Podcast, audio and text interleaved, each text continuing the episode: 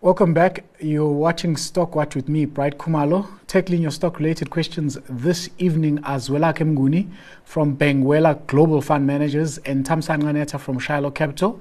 Don't forget to send us those questions via S M S to four one three nine two, email stockwatch at b d t v dot co dot z a, or tweet us at Business Day T V using the hashtag Stockwatch.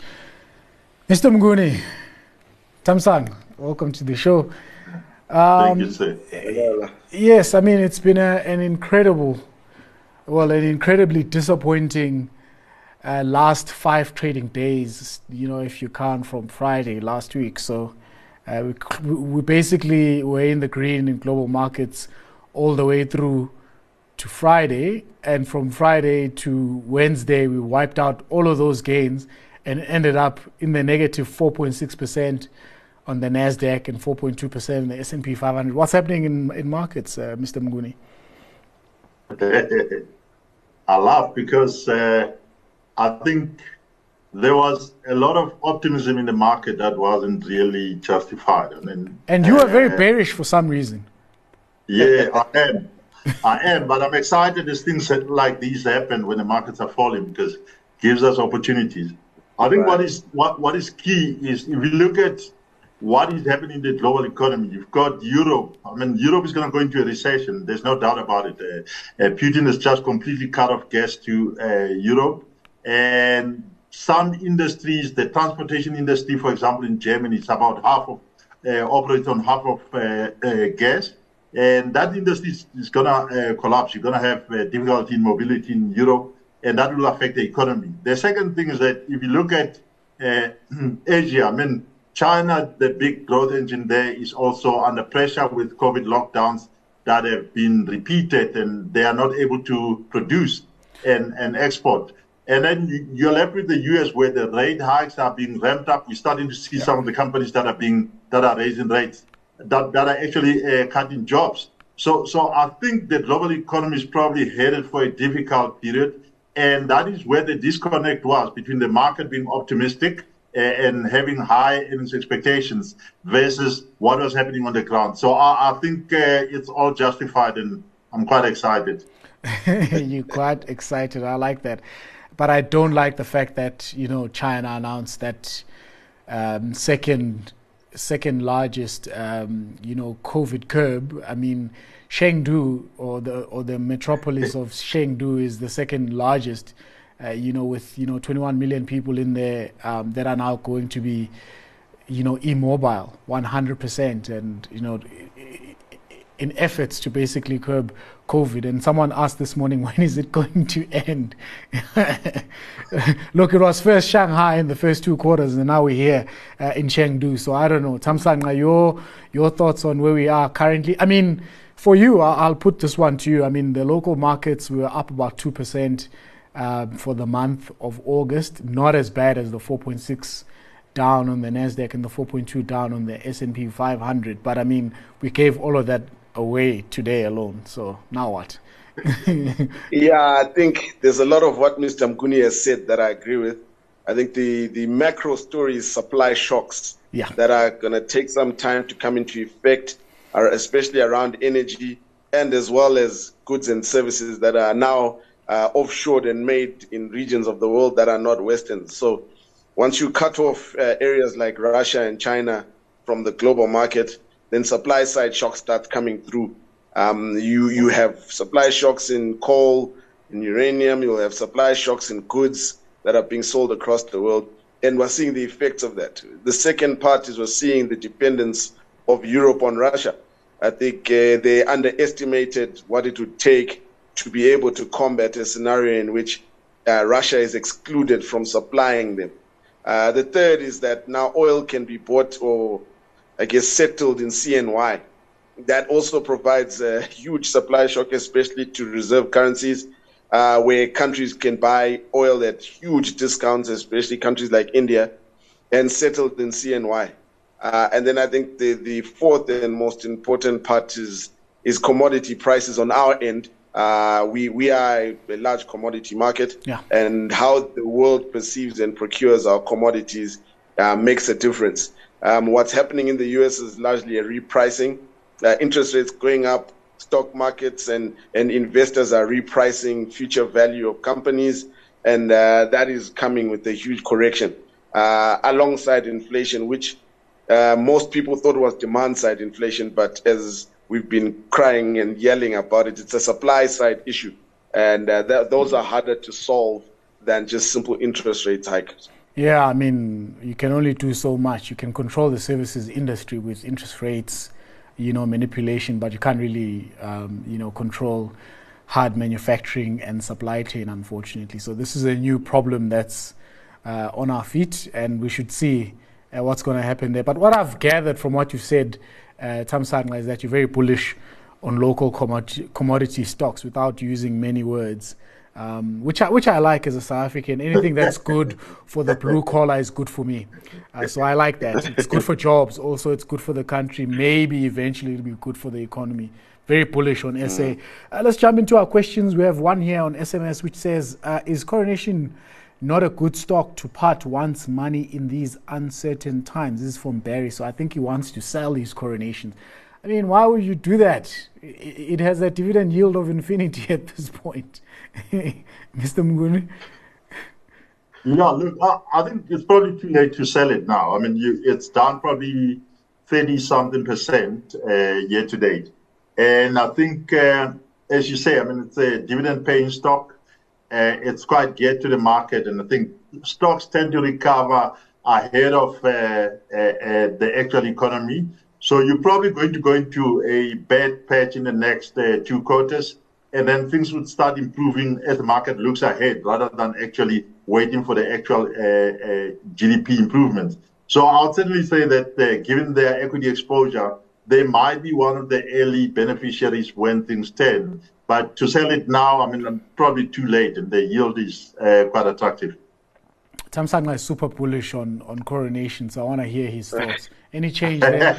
um, I, I think I'm bullish on the sector, especially. I yeah. think um, the fee structures that um, ninety-one, Ellen Gray, Coronation, and the likes have in South Africa are quite, quite uh, gr- great revenue generators. I also think um, if if If you are looking for dividend yield, these sort of stocks are the best to buy. They give, they consistently pay out a great dividend. Um, I wouldn't necessarily look at Coronation as a value play, uh, but it's definitely a great dividend play. Okay, I like that. Great dividend play on, on Coronation. We have a question here about Alibaba and other A D Rs that are listed, uh, you know, Hong Kong or Chinese companies that are listed in the U S. It says, do you think the Chinese regulator will adhere to the S E C's audit regulations needed in order for those companies to retain their list listings in America? I mean, J D dot com might be an A D R, but Alibaba specifically is not an A D R. It's a, actually a direct listing in the New York Stock Exchange. Uh, most of those uh, education companies, some of them are listed directly in the Nasdaq or N Y S E. Some of them are A D R. So it's a good question, because there's a lot of developments coming out from Monday, this uh, this this past Monday. Yeah, Mister Mnguni? Yeah, look, I, I don't think they can afford, I mean, the, the Chinese regulators can afford not to uh, cooperate. I mean, the, the, the shock, if you think about the alternative to those companies being delisted in the U S, firstly, you destroy a lot of value, and you'd need capital to buy out the, the other shareholders that, uh, that you'd be kicking out of the books.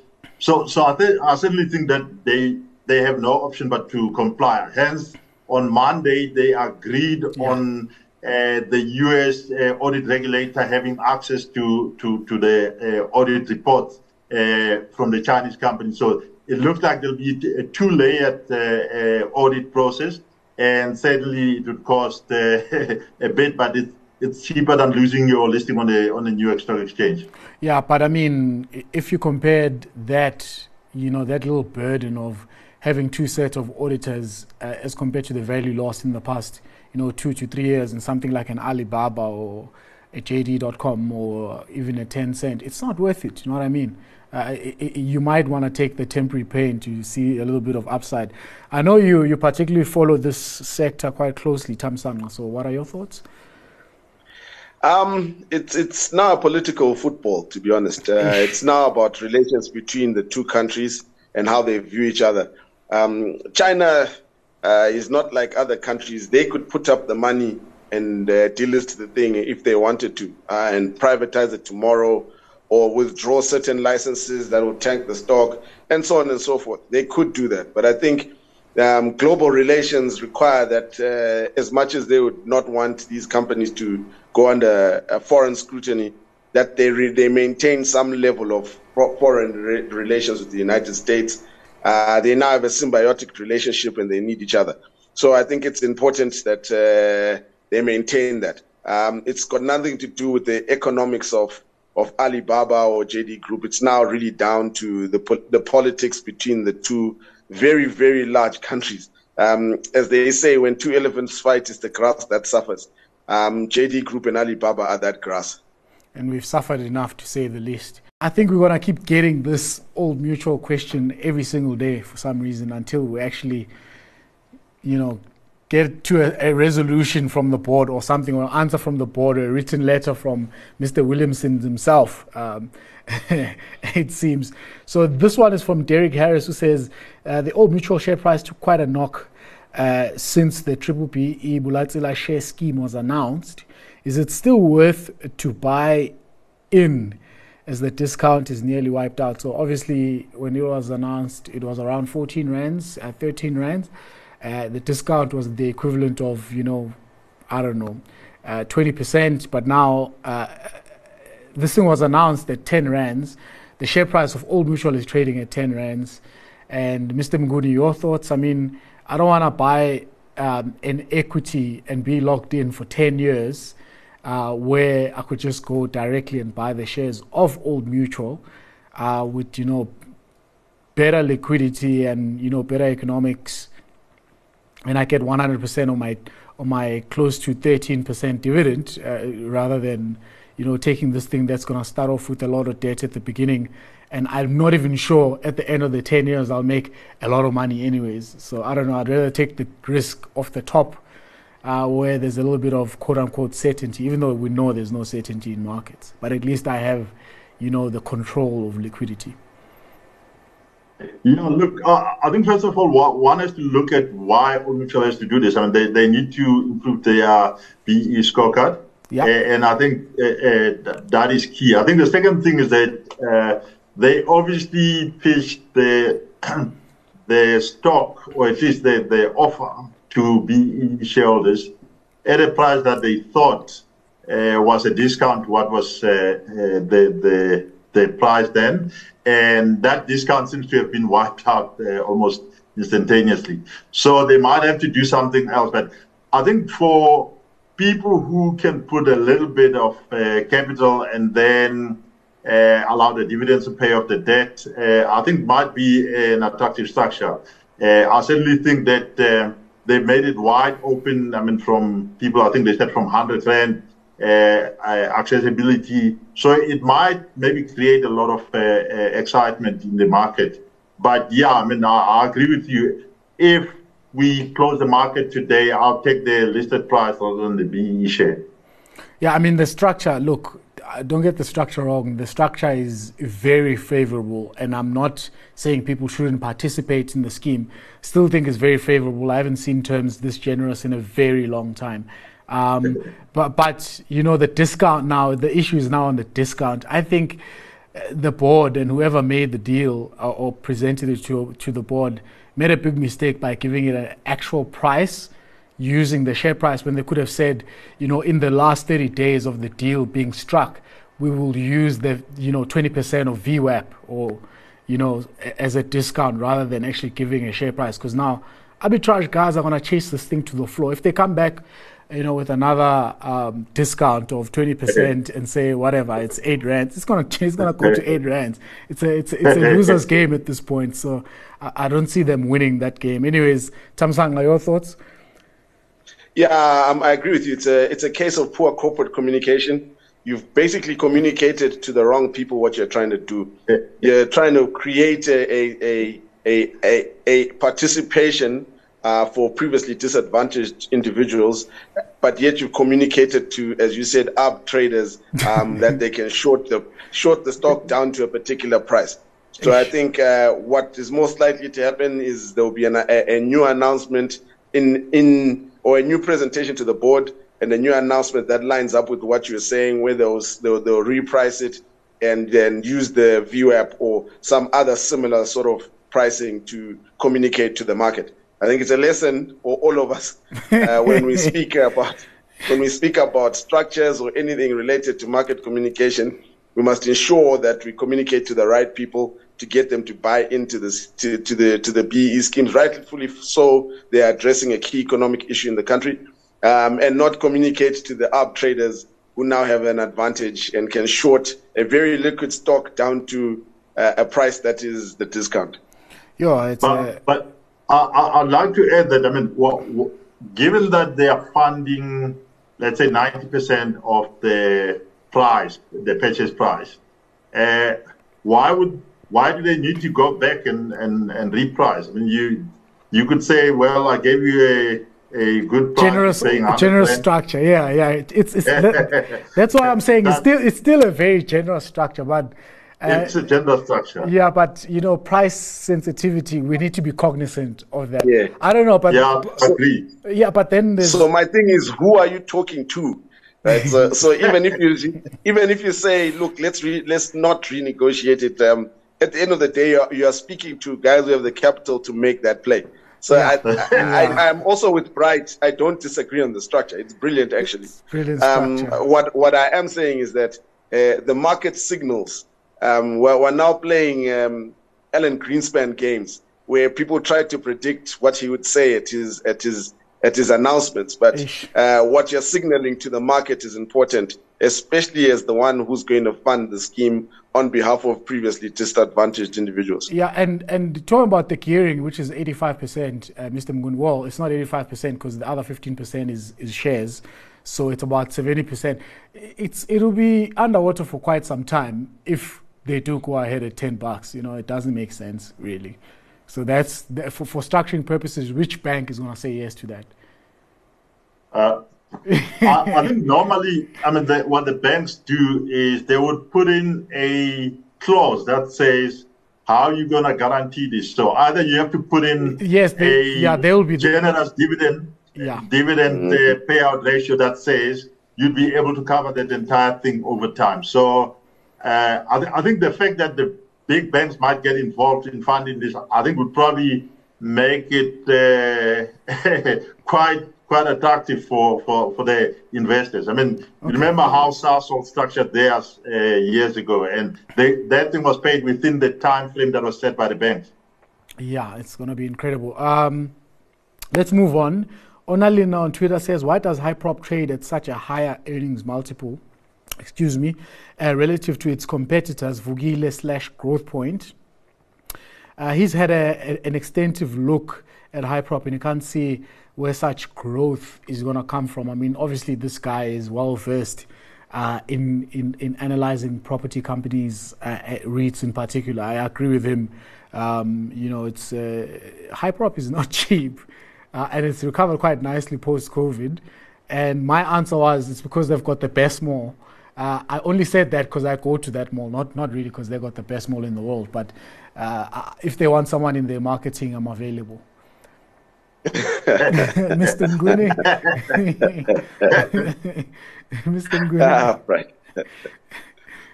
Mister Mnguni, I want to hear your thoughts. Look, I, I don't think you want to look at it uh, on a price multiple. I think you have to look at it on a or on a price to earnings multiple. I think you have to look at it on a price to book basis. Uh, and yeah. Certainly the cap rates uh, have gone up, and, and some of these things, uh, the valuations are actually, uh, you know, they've come down. But I think that if you look at the price to book, they're trading at about uh, sixty percent of uh, uh, book. And I think that uh, while they've had their fair share of problems, uh, including leverage, operations in Africa, uh, that didn't work out so well. They've worked so hard to try and clean up that, that business. So I think at uh, zero point six times book, I mean, it's probably uh, not too bad, but there may be a bit of pain coming in the in the next uh, uh, year or so. But in the long term, once things stabilize, I think you might be uh, in a good position here.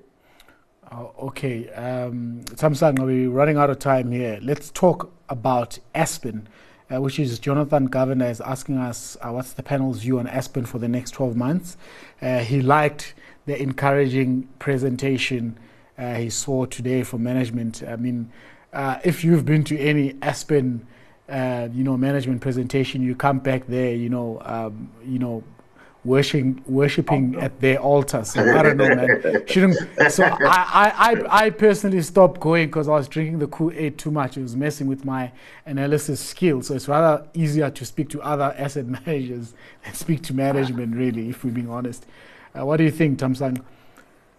Um, with all shares, you must always look at the numbers. I think I, I agree with you. Um, the management team, they can really communicate a story and a narrative really well. Um, I think they, they are in an in an industry which has been in the center of attention for quite a while since COVID. Uh, I'm not sure where the future growth will come from. Um, and and as well as understanding that they operate in, in a particular, a, a highly regulated and a particular market, um, that, that will continue to be scrutinized, especially around um, what they do going forward with their product. Um, they do have great management, but... Uh, It's not necessarily a share I would uh, put in my portfolio right now, um, largely not because of the quality of management, but because I don't see um, where the future of uh, mm. healthcare and pharma uh, will come from post this boom of COVID. Yeah, look, uh, he's made a good, you know, good points there, uh, Mister Mnguni, and the fact that, you know, uh, global, um, you know, these type of healthcare uh, biopharma stocks have got bigger pockets. They can fund, you know, studies easily, whereas uh, these guys are just manufacturers in the background. Um, the question for me uh, to you is that, um, you know, they've grown through acquisitions and that didn't work out. Obviously, the market liked them for some time and didn't like them when they found out that these businesses are not as profitable as the story we've been told in every year, in every presentation. So now what, Mister Mnguni? Look, uh, I don't want to upset management furthermore than what I've already done. Uh, I would like to say, I, I think that the, the story of acquisitions, I mean, that, that was a bad decision. It hasn't worked out, as you say. I think where they are now, they've had a massive expansion of their uh, uh, manufacturing capacity, and then they lost a number of contracts Uh, that they were using to get the uh, operating leverage from there. Yeah. They then got the COVID uh, uh, in, and that uh, didn't work out so well. So these new products are hopefully going to help them increase capacity utilization, because that manufacturing yes. side is running below capacity. That is the only lever that I can see that is uh, going to be meaningful in their lives. If the market on the other side, or the, the, the demand for the products that they just got licensed for, is actually there, because if it's not there, you can get a license, as we saw with COVID, yeah. then, then you're going to have problems. Yo, we sound very bearish on Aspen, all of us, or healthcare in general. You'd swear like we never get sick or something. Uh, Mister Mnguni, I'll start with you. It's the moment of truth. Uh, stock pick? Yeah, I, I went with uh, Oracle. Uh, so Oracle is a, a software business that uh, uh, has been around for quite some time, survived the, the dot-com bubble burst two thousand eight. And it's essentially focused on uh, things like middleware, uh, uh, operating systems, uh, and they are actually quite focused in the, in the smaller to medium enterprises.